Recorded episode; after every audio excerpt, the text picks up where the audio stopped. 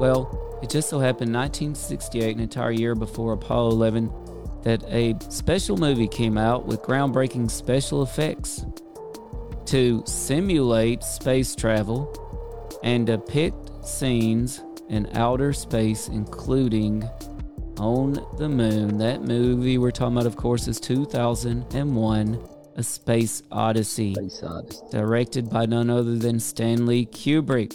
Kubrick, get this, actually hired high level engineers from NASA to consult on the film.